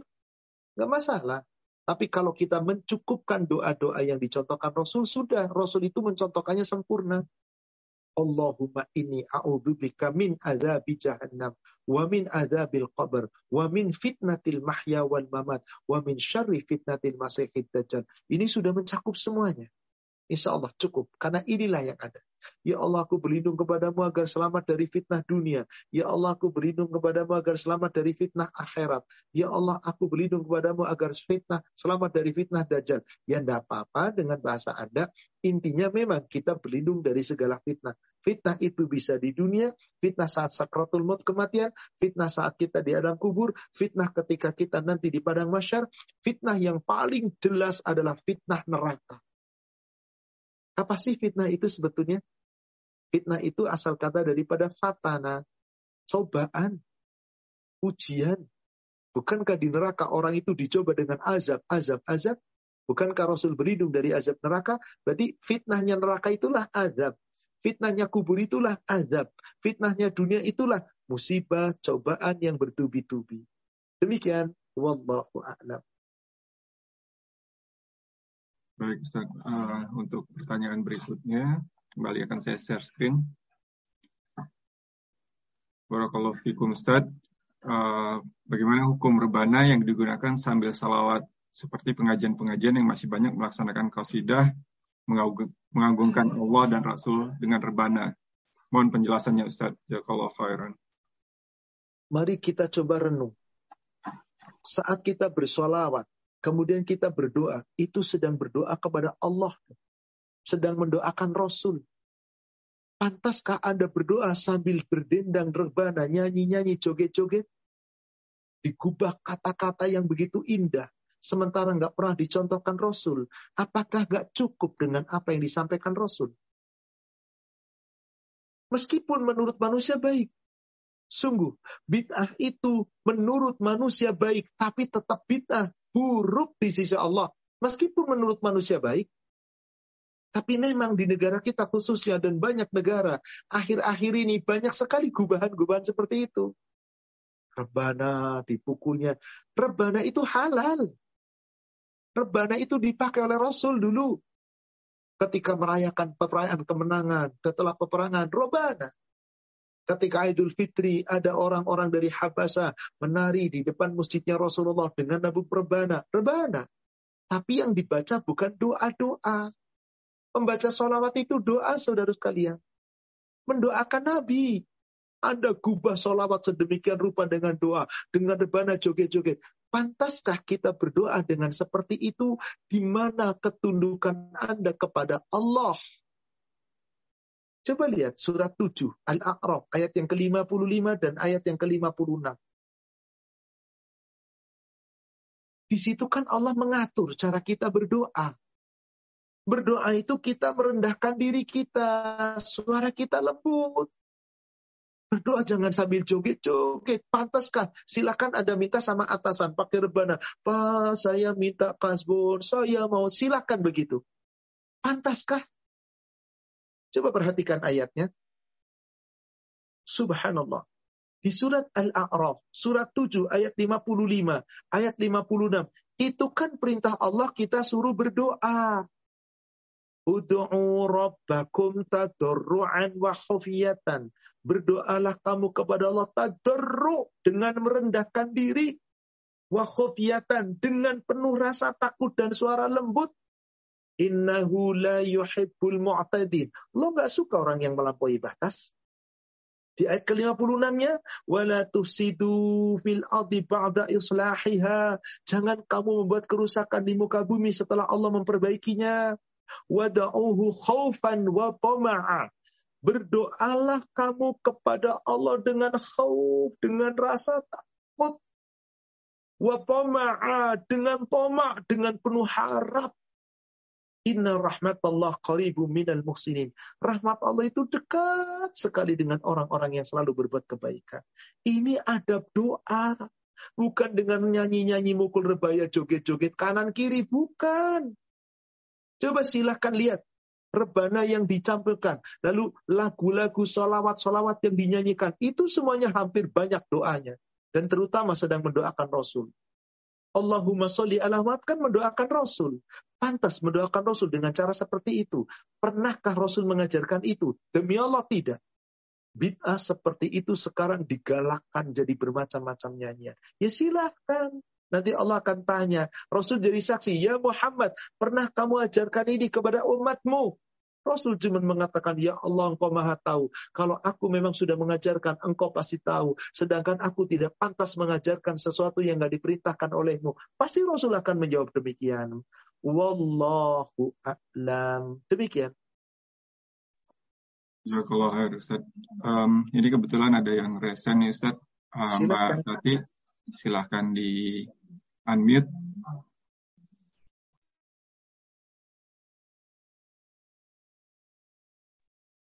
Oh, Assalamualaikum Ustaz. Waalaikumsalam. Di sini sangat dingin. Oke. okay. Uh, it's so clear bagi saya, tidak uh, akan ada eh, hukum-hukum uh, lagi yang kita perlu uh, uh, harus meyakinkan kalau memang itu ajarannya ajarannya. Cuma saya punya masalah begini. Saya punya sekolahan di Indonesia. Sekolahan ini sekolahan Islam, independen, tapi kerjasama dengan pemerintah. Jadi akan dapat bos, akan dapat ini, dapat itu. Kurikulumnya harus mengikuti pemerintah plus Islami. Masalahnya bukan bantuannya, masalahnya kalau kurikulumnya pemerintah kan setiap tahun kita harus ada acara kemerdekaan itu. So what shall we do? Apa yang kita harus kerjakan untuk hal ini? Jazakumullah khair. Uh, inilah dia. Ulang tahun kemerdekaan kan juga termasuk perayaan. Memang ini selama ibu mengadakan itu dan di negara Indonesia gak bakal bisa. Kalau nggak mengadakan pasti ada sanksi. Bagaimana caranya menyiasatinya? cobalah dibuat aturan mhm. di saat itu menyanyikan lagu Indonesia Raya boleh, tapi coba seminimal mungkin tidak ada penghormatan yang berlebihan. Yang berlebihan itu di mana? Bendera dikerek, dihormat, bendera mm pusaka, kayaknya nah. ini hebat banget. Nah ini coba dirubah. Kalau bisa bendera itu sudah ada di atas. Jangan dihormati bendera. Itu buatan manusia dijahit apa sih mulianya? Apa mulianya coba? Pakai logika mana pun nggak jadi. Lalu kenapa mesti hormat tegak dengan bendera? Sementara Anda dipanggil Allah nggak pernah menjawab. Nah inilah nah. yang terjadi. Rasa syukur kemerdekaan tapi cara mengimplementasikan syukurnya sudah menyimpang jauh. Diadakan perayaan, perlombaan, giliran sholatnya lewat, perlombaan nomor satu. Apalagi nanti ada panggung-panggung musik. Sepanjang hmm. yang madorot-madorot itu dihilangkan coba sedemikian rupa. Toh saya yakin meskipun kurikulum dari pemerintah nggak mungkin saat ada acara begitu pemerintah nongkrongin nggak. Hmm. tapi ada yang lapor Ustaz yang lapor itu masalahnya. ibu bisa ibu bisa mengatakan kepada seluruh guru-guru yuk kita ini Islam mari kita tegakkan Islam hmm. Kita mengadakan upacara perayaan kemerdekaan. Bismillah memang tidak ada contoh dari Nabi, tapi ini hanyalah sekedar urusan duniawi yang seminimal mungkin kita rubah. Jangan sampai dikaitkan dengan urusan ibadah. Maka begini-begini, coba cari solusi. Mudah-mudahan semuanya sepakat. Mhm. Nanti ada yang melaporkan, semoga tidak ada. Kalau ternyata ada yang mhm. melaporkan, sampaikan dengan cara yang baik. Semoga tujuan ibu memberikan pendidikan Musa ini, Islam ini, sekolah Islam ini, meskipun kurikulum dicampur, tapi kedepankan urusan Islam. Seluruh ajaran-ajaran, pelajaran apa pun, guru-gurunya bekali. Jangan lupa ketika menyampaikan kepada anak didik, selalu nomor satu taat pada Allah. Semoga ini menjadi wasilah. Hmm. Insya Allah. Karena kalau murni meninggalkan, pasti sanksinya berat. Tapi hmm. kalau masih mengikuti seminimal mungkin, karena ini mau nggak mau, kalau tidak pasti akan ada sanksi. Lalu kita tidak bisa menyekolahkan pendidikan itu seperti itu dan seterusnya. Kecuali Anda memiliki modal sendiri, pesantren sendiri, nggak ada kaitannya dengan apa-apa, nggak pernah hmm. ada tuh acara hmm. seperti itu. Halal, wong tidak ada kaitannya dengan pemerintah. Demikian. Semoga Allah memberikan terbaik. Insya Allah. Jazakumullah khair. Iya. Baik Ustaz, um, untuk pertanyaan berikutnya akan saya share screen lagi. Uh, begini pertanyaan Ustaz. Ustaz mohon bertanya, apakah acara pengajian yang dilaksanakan beberapa hari sebelum acara pernikahan dilangsungkan itu sesuai dengan sunnah Rasul? Uh, mari kita sikapi dengan bijak.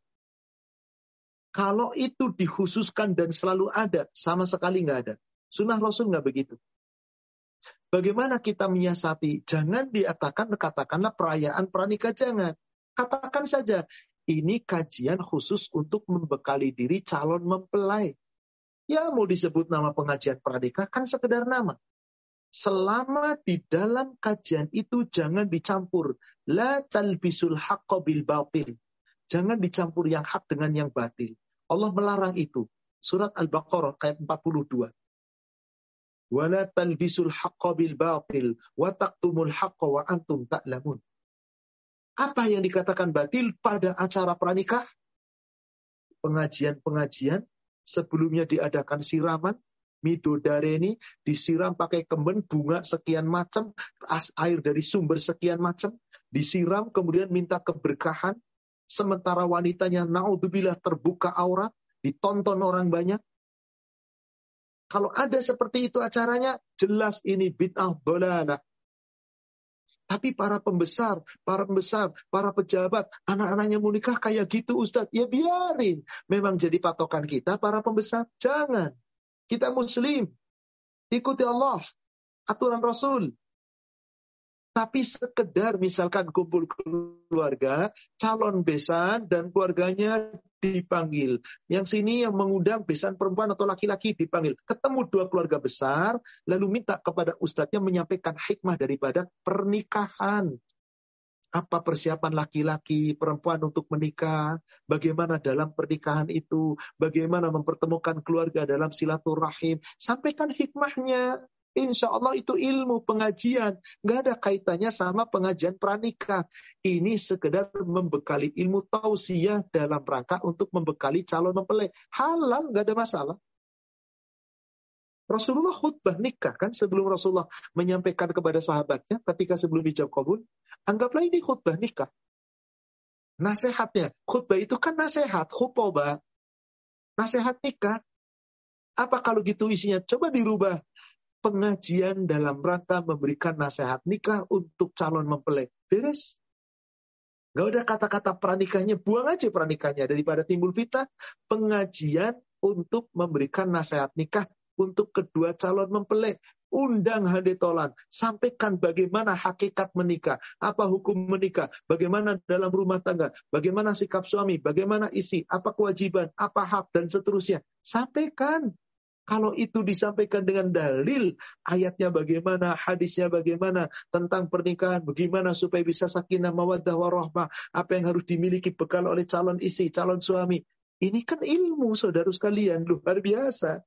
Sama seperti mau haji, di zaman Rasul ada orang kendurian mau haji. Apa namanya? Di negara kita itu namanya apa ya? Mau haji itu berangkat ada acara namanya apa? Saya sampai lupa.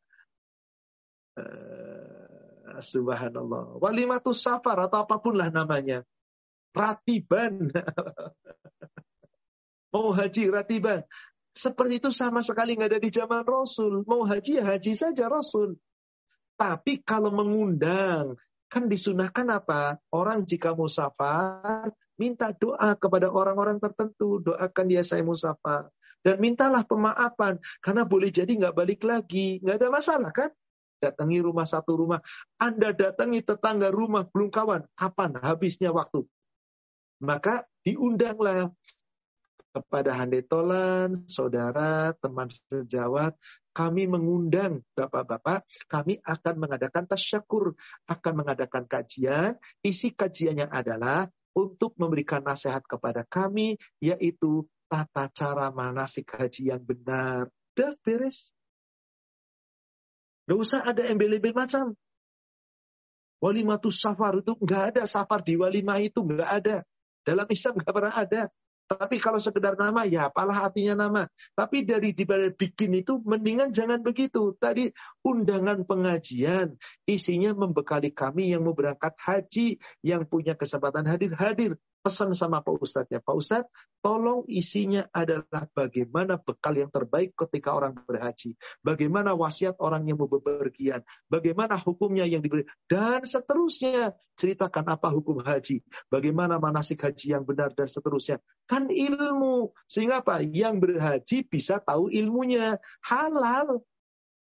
Nggak ada masalah seperti itu orang pindah rumah, kemudian tasyakur binikma, mengundang, nggak apa-apa halal insya Allah. Sepanjang tidak ada acara-acara tertentu yang dikaitkan dengan perayaan dan timbul kebitahan. Nah, jangan yang seperti itu. Demikian, wallahu a'lam. Baik Ustaz, jazakallah khair. Ini untuk pertanyaan berikutnya ada yang kita gabung Ustaz, ada tiga pertanyaan sebenarnya. Silakan. Mungkin ini uh, mungkin juga sering ditanyakan nih Ustaz. Penanya satu nih uh, akan saya bacakan. Ustadz, kalau tahlilan untuk orang yang wafat atau menaiki rumah baru, apakah dibolehkan? Dan jika kita diajak ikut tahlilan 40 hari, apakah kita berdosa? Gimana jika kita menolak uh, ajakan tersebut? Syukran Ustadz. Dan untuk penanya kedua, Ustadz mau bertanya soal baca Al-Fatihah untuk pada setiap acara-acara bagaimana uh, hukumnya Ustadz. Dan untuk penanya tiga, Assalamualaikum. Mohon pencerahannya Pak Ustadz tentang kebiasaan membaca surat Al-Fatihah seperti kirim doa untuk almarhum, almarhumah, dan lain-lain. Bagaimana dengan membaca Al-Fatihah setelah membaca, membaca doa? Banyak juga Ustadz yang melakukan hal ini. Syukran Ustadz. Betul sekali yang dipertanyakan oleh para jamaah. Mobil khusus di negara kita, hampir 90 persen tapi masih banyak saat yang mengetahui ini dan tidak pernah seperti itu. Jelas sekali perayaan 40 hari kewafat itu kan dirayakan, dikenang. Berarti eh karena diulang. 1 sampai 7, nanti 40, nanti 100, nanti 1000. Kan jadi diulang. Betul yang dibaca adalah Yasin, yang dibaca tahlil, yang dibaca doa. Tapi kenapa dibuat aturan tertentu di hari tertentu? Baca tahlilnya boleh, Baca Yasin silahkan. Baca doa silahkan. Tapi ketika telah diambil sebagai ritual, yang apabila ada hari ke-40, pasti begitu ritual bacaannya. Baca Yasin dulu bareng-bareng. Setelah itu tahlil dipimpin seorang ustadz, diiringi bareng-bareng. Setelah itu penutupnya doa, dan seterusnya. Menurut mereka baik. Tetapi adakah cara ini dari Rasul?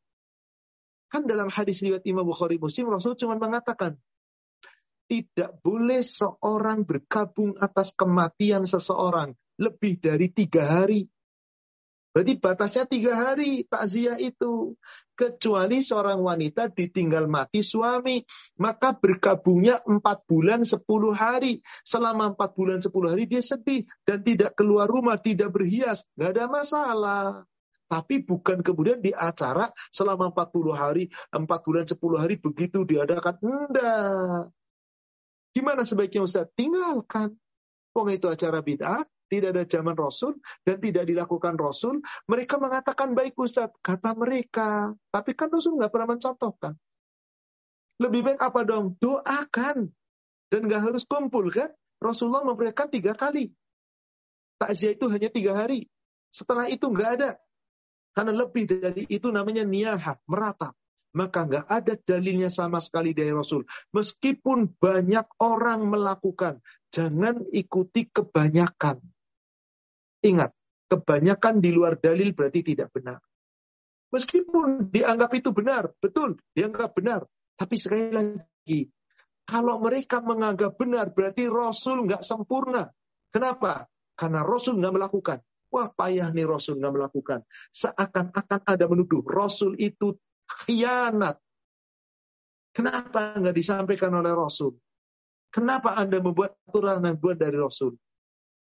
Tentang pertanyaan Fatihah, ada empat tadi pertanyaan tentang Fatihah. Pernahkah Rasul mengajarkan doa ditutup dengan Fatihah? Pernahkah Rasul mengajarkan ada orang bersodakoh, kemudian yang dititipi sodakoh, kemudian menyebutkan Fatihah? Tolong tunjukkan mana dalilnya.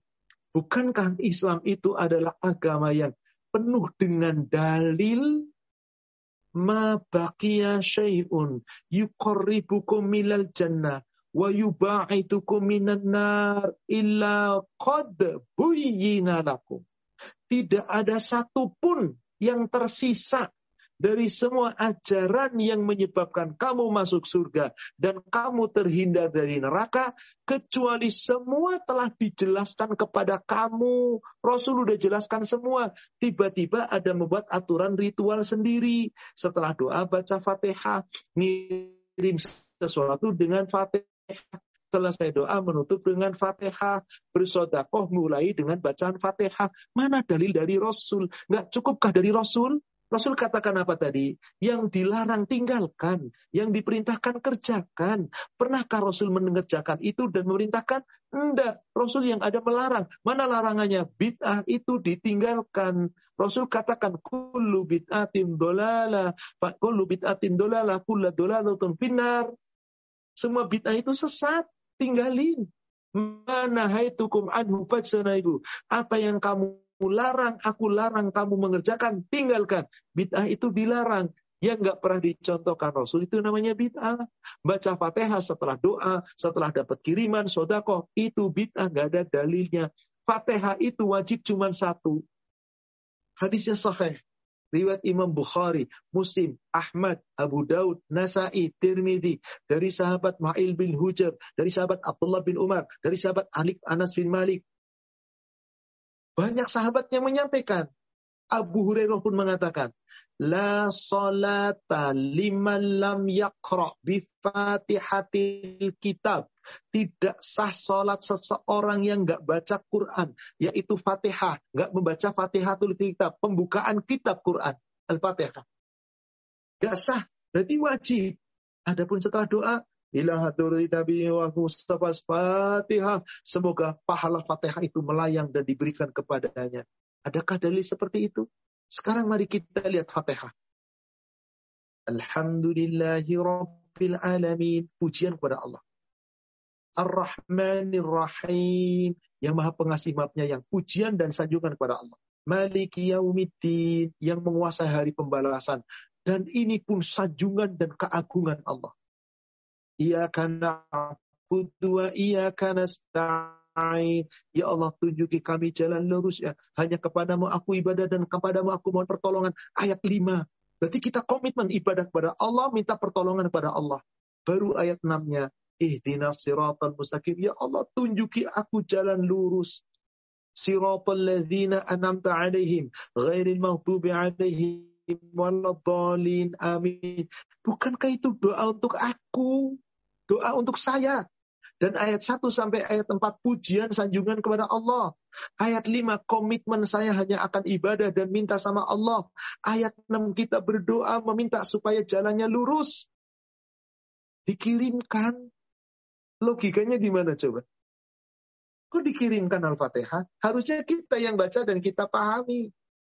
Seperti itulah kebanyakan manusia. Memang sudah menjadi Subhanallah, mayoritas umat di negara kita, bahkan para ulamanya, para habibnya, para kiainya, hampir semuanya. Setiap memulai satu Al-Fatihah. Mau membaca satu ila hadurin Nabi wal Mustafa Al-Fatihah. Mari kita awali dengan surat Al-Fatihah untuk memulai kalimat supaya kalian apa namanya acara ini jadi mulia. Coba para penghulu mau menikahin. Sebelum nikah, sebelum ijab kabul. Yuk, demi kelancaran ini, acara ini, kita awali dengan umul kitab bil fatihatul kitab ila hadiratin nabi wal musal fatihah selesai doa amin ya rabbal alamin fatihah ini sama sekali tidak ada contoh dari Rasul demi Allah nggak pernah ada contohnya tapi dianggap baik. Silahkan setiap kita berbuat mengikuti aturan Rasul atau menyelisih Rasul. Tadi sudah saya jelaskan sedetail-detailnya di awal pertemuan. Surat 25, surat 45, dari ayat 16, 17, dan 18. Surat 22 di ayat 67 sampai ayat 69. Itu jelas sekali. Tidak pernah ada contoh dari Rasul seperti itu. Ikuti syariat Rasul. Yang nggak mengikuti, kelak akan dimintai pertanggungjawaban. Dan di hari kiamat Allah memutuskan siapa yang sesuai dengan ajaran Rasul, siapa yang keluar dari ajaran Rasul. Wallahu a'lam. Demikian. kalau khair Ustaz. Um, kebetulan ini ada yang resen lagi untuk Teh Nisma. Silahkan, Silahkan di-unmute Teh Nisma.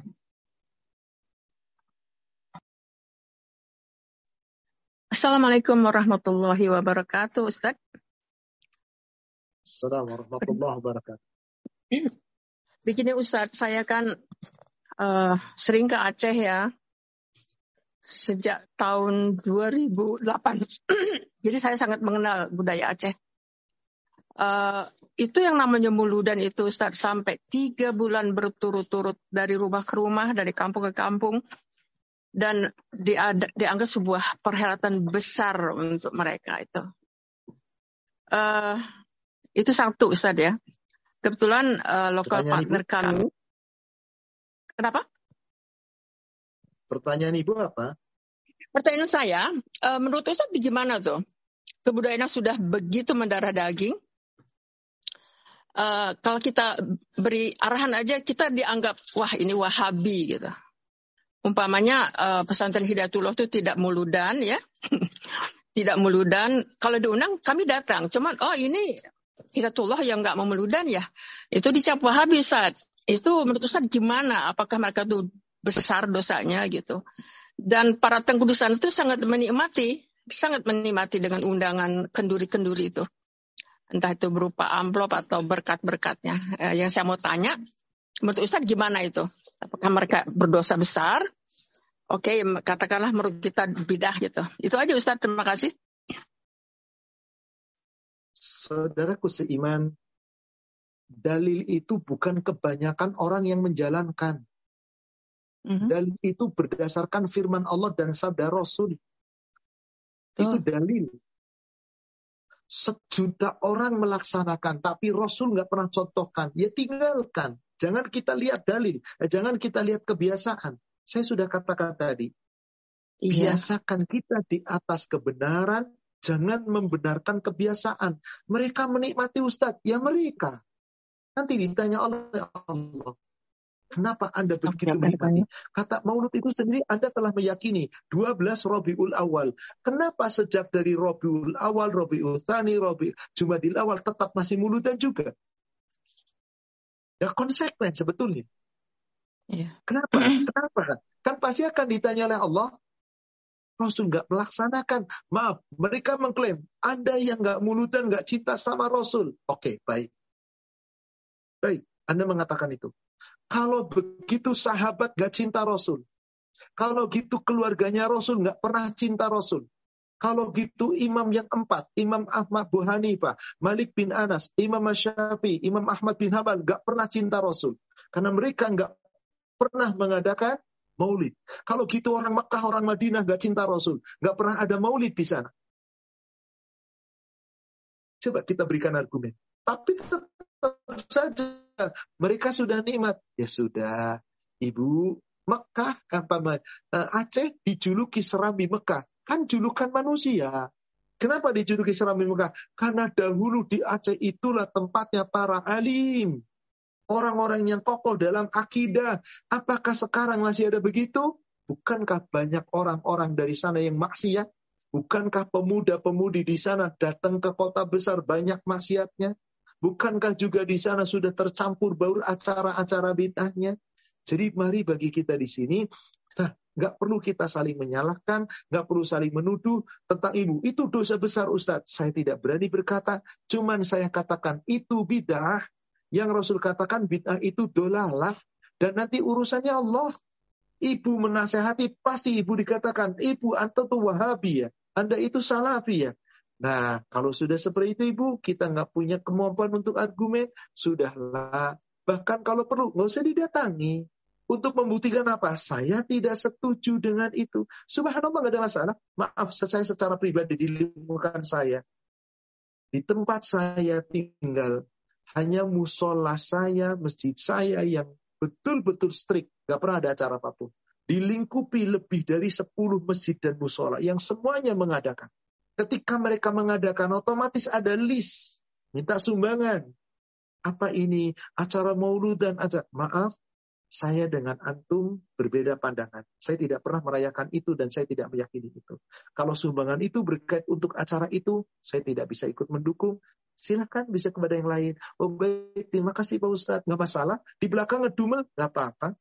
Selama saya sudah mengatakan baik-baik. Tapi kalau ada acara yang sifatnya santunan untuk anak yatim, ada sembako untuk jual, bismillah kita dukung sesuatu.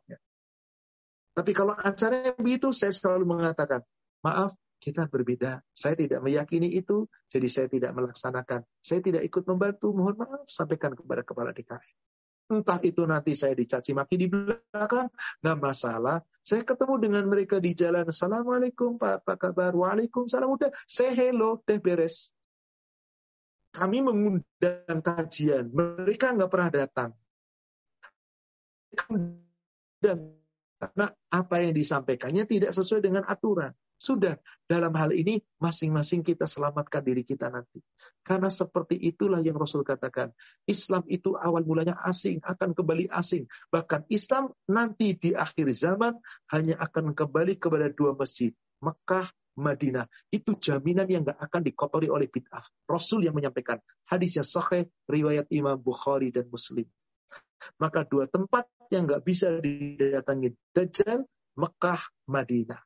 Wallahu a'lam. Meskipun betapa banyak sekarang yang mencela. Mekah itu pusatnya Wahabi. Mekah itu adalah ini anu-anu. Ya silahkan. Dah kita nggak usah sakit hati. Nabi dulu di atas kebenaran, dicaci maki, dicela, dihina, dikatakan tukang sihir, pemutus silaturahim, pendongeng. Waduh, macam-macam. Rasul cuma diam, sabar, tenang aja.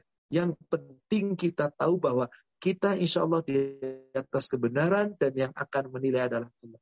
Kalau kita bersikap seperti itu, saudara sekalian, aman. Saya nggak akan marah kepada siapa pun. Saya nggak akan gunda, saya akan nggak mencela. Dah, mereka saudara kami, kita doakan semoga mendapat hidayah. Urusan dapat hidayah atau tidak, bukan urusan kita. Demikian, Allah. Ya, kalau Ustaz. Um, sekarang sepertinya sudah mau jam 6 ya Ustaz. Betul, sudah mendekati waktu maghrib. Saya kasih kesempatan satu pertanyaan lagi, Akhi. Uh, ini kebetulan ada yang resen lagi nih, Pak silakan. Sudirna. Silakan di unmute.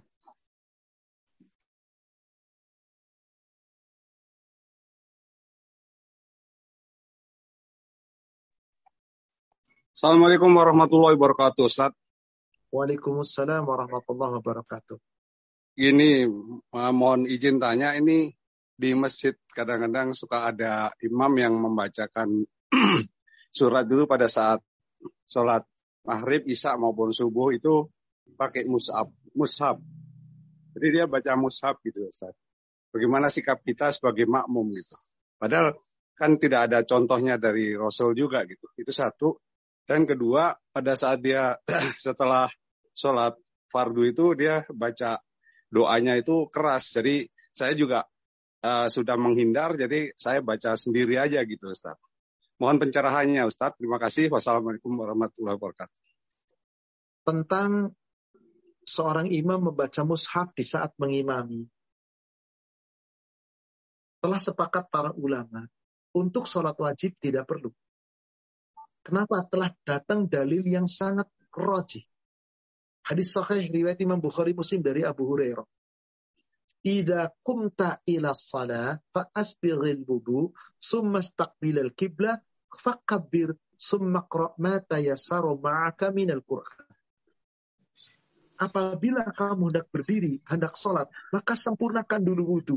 Kemudian kamu siap-siap dan tegak menghadap kiblat. Kemudian takbir dan bacalah Quran yang sudah kamu miliki. Apa yang mudah, mudah bagi kamu? Abu Dhar pernah mengimami orang sholat banyak. Wa'as bin Jabal pernah mengimami sholat orang banyak. Bacaannya panjang. Yang dimarahi Muaz. Yang dimarahi Abu Dhar. Jika kamu mengimami sholat orang banyak, baca sholat isya, baca surat At-Tin, baca surat Al-Alaq, baca surat Al-Insyirah. Yang itu mufasal sedang-sedang pendek-pendek. Kenapa? Di situ nanti ada anak-anak, ada orang tua. Yang penting bukan baca surat apa Anda, tapi tumak nina Anda dan tertibnya, tartilnya baca. Perlu membaca. Beda dengan sholat sunnah. Telah sepakat ulama, halal. Kenapa? Memang sholat sunnah itu disunahkan oleh Rasulullah. Mana sholat sunnah yang paling baik? Yang paling panjang berdirinya. Maksudnya disunahkan bacaannya panjang. Boleh jadi imamnya belum hafal. Maka pakai mushaf di depan. Halal. Tapi untuk sholat fardu tidak pernah ada keterangan Rasul membolehkan. Karena dalilnya tadi, baca yang mudah didapat. Dan untuk sholat fardu, jangan baca panjang-panjang. Kecuali subuh. Tapi subuh panjangnya Rasul, apa yang biasa dibaca Rasul subuh? Rasul apabila hari Jumat seringnya membaca Al-A'la kemudian Al-Ghasyiyah. Hari Jumatnya di sholat Jumat Al-A'la Al-Ghasyiyah. Kalau hari Jumat Rasulullah subuh membaca Al-Munafiqun, Al-Jumu'ah, Al-Munafiqun. Kemudian kadang-kadang membaca surat Qaf. Maka di situ nggak harus panjang. Yang penting tartil. Maka Bapak bisa sampaikan. Tapi sudah kebiasaan, ya sudah. Kedua, mereka dikir kenceng-kenceng. Mereka doa kenceng-kenceng. Doa nggak boleh kenceng. Tadi sudah saya sampaikan, surat 7 ayat 5556. Zikir bagaimana? Surat 7 Al-A'raf ayat 205. Wadhkur rabbaka fi nafsik wa. Dunal jahra bil bil huduwi wal. Berzikirlah kamu di dalam jiwamu dengan suara yang lembut, dengan suara yang sat, dengan penuh rasa takut dan suara lembut. Jangan mengeraskan suaramu di waktu pagi dan petang. Ini zikir. Tapi memang Pak, bukan di tempat Bapak tempat apa banyak. Kencengnya luar biasa. Sampai semua rumah, selingkungan satu RT hampir kedengaran. Masjid, saya penciptanya. Di sana ada seakan-akan demonstrasi betul-betul. Bacaan saya yang di dalam masih kalah kencengnya dengan bacaan dia yang di masjid. Karena kami hanya pakai suara dalam. Dan sesuai dengan berapa jumlahnya. Gak pentu kenceng-kenceng. Karena seperti yang Allah perintahkan. Jangan keras-keras dalam surat. Allah yang perintah di surat 17 ayat 110. Qul Allah awid rahman ayyama tad'u falahul asma'ul husna fala tajhar bi salatik wa la tukhaffit biha wabtaghi baina dzalika sabila. Ini perintah Allah. Panggillah Allah, serulah Ar-Rahman. Dengan nama-nama mana yang kamu sukai. Kamu boleh berdoa dengan menyebut nama Asma'ul Husna. Jangan kamu terlalu mengeraskan suara dalam sholatmu, yaitu ketika jadi imam, bacanya jangan kencang-kencang, jangan terlalu perlahan-lahan sampai nggak kedengeran. Cari jalan tengah antara itu. Lihat sesuaikan berapa makmum Anda musola kecil, makmumnya cuma sebaris. Ya udahlah pakai suara dalam, nggak pakai suara dalam, pakai suara ini juga kedengeran. Kenceng suaranya, doanya begitu. Inilah yang terjadi. Mereka saling mengganggu. Tapi kalau ditegur, marah mereka. Ini syiar. Maka Bapak tadi untuk bisa mengalah, Bapak pulang ke rumah. Yang penting tahan. Bukankah yang wajib itu sholatnya? Ibu Bapak pulang.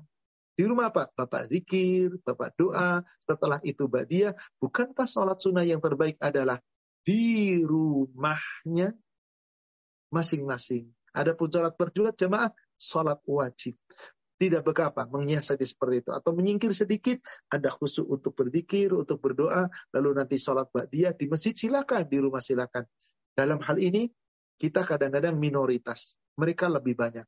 Biarlah yang penting kita coba tegak di atas sunnah dan yakinlah Allah yang akan menilai kita. Gak usah takut hinaan, gak usah takut celaan.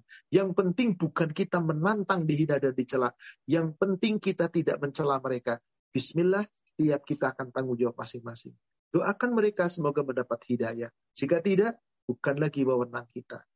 Demikian, wallahu a'lam. Sepertinya cukup, saudara seiman. Kita sudah mendekati waktu maghrib kita bersiap-siap untuk melaksanakan sholat maghrib. Semoga Allah subhanahu wa ta'ala meridhoi kita, melindungi kita, dan menjaga kita. Insya Allah kita mampu tegak di atas sunnah, meskipun panas, tapi kita gegam, kita pegang, Semoga Allah meridhoi kita. Mari saudaraku sekalian, kita sama-sama akhiri dengan kafaratul majlis. Subhanaka Allahumma wa bihamdika ashhadu an la ilaha illa anta astaghfiruka wa atubu ilaik. Alhamdulillah. Billahi taufik. Assalamualaikum warahmatullahi wabarakatuh. Waalaikumsalam warahmatullahi wabarakatuh. Barakallahu fikum. Jazakumullahu khairan untuk seluruh jamaah paduka di mana pun berada. Khusus kepada admin kami ucapkan jazakumullahu khairan. Barakallahu fikum. Saya mohon pamit. Baik Ustaz.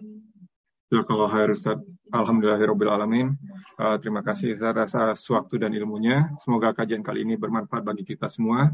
Dan untuk menyimak kajian kali ini dan kajian-kajian sebelumnya, silahkan kunjungi channel YouTube kami di channel Rumah Dakwah UK. Dan kami dari panitia juga mohon maaf atas kekurangan dan kesalahan dari kami. Barakallahu fikum, wabillahi taufiq wal hidayah. Wassalamualaikum warahmatullahi wabarakatuh.